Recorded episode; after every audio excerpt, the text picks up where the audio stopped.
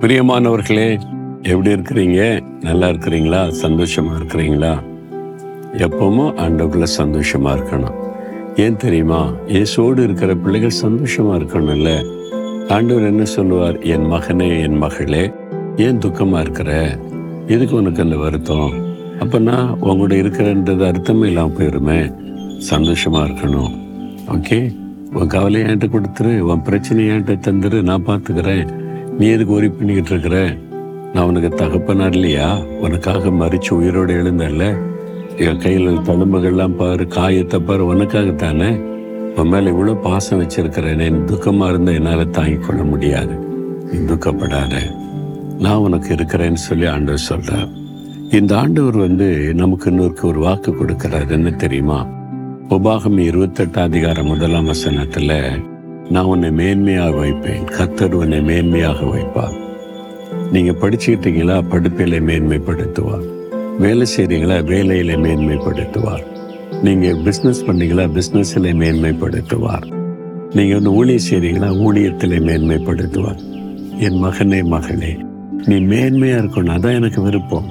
I want to exalt you உன்னை உயர்த்த விரும்புகிறேன். எல்லா ஜனங்களிலும் உன்னை சுற்றி இருக்கிற எல்லா ஜனங்களிலும் உன்னை மேன்மையாக வைப்பேன். அதான் ஆண்டோடைய விருப்பம். பாருங்க ஒரு யோசிப்பை உயர்த்தி மேன்மையாக வச்சாரா? ஒரு தானியில உயர்த்தி மேன்மையாக வைத்தாரா? ஒரு ஆபிரகாம் உயர்த்தி மேன்மையாக வைத்தாரா? ஒரு எஸ்தர் இந்த அனாதை பெண்ணை உயர்த்தி மேன்மையாக வைச்சாரா? எல்லாருக்கும் செய்ய முடியும். அவர் பட்சபாதம் உள்ள தேவன் அல்ல. நான் உன்னை மேன்மையாக வைப்பேன். மற்றவங்களாம் உன்னை பார்த்து ஆச்சரியப்படும்படி எப்படி இவனுக்கு இவளுக்கு இந்த உயர்வெல்லாம் வந்துச்சு? இந்த மேன்மைலாம் எப்படி வந்துச்சுன்னு மற்றவங்க ஆச்சரியப்படும்படி உன்னை மேன்மையாக வைப்பேன். அதுக்கு தானே உனக்காக சிலுவையில் என்ன பலியாய் கொடுத்தேன்? உன்னை மேன்மைப்படுத்த என்னை சிறுமைப்படுத்த நான் ஒப்பு கொடுத்தேன். சிலுவையில் என்னை சிறுமைப்படுத்தினாங்கள அவமானப்படுத்தினாங்கல்ல? அதெல்லாம் நான் சகித்தது எதுக்காக?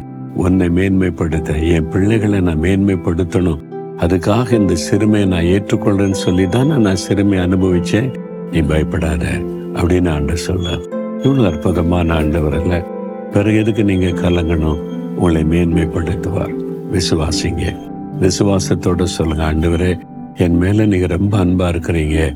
என்னை மேன்மைப்படுத்த விரும்புறீங்க நான் அதை விசுவாசிக்கிறேன்.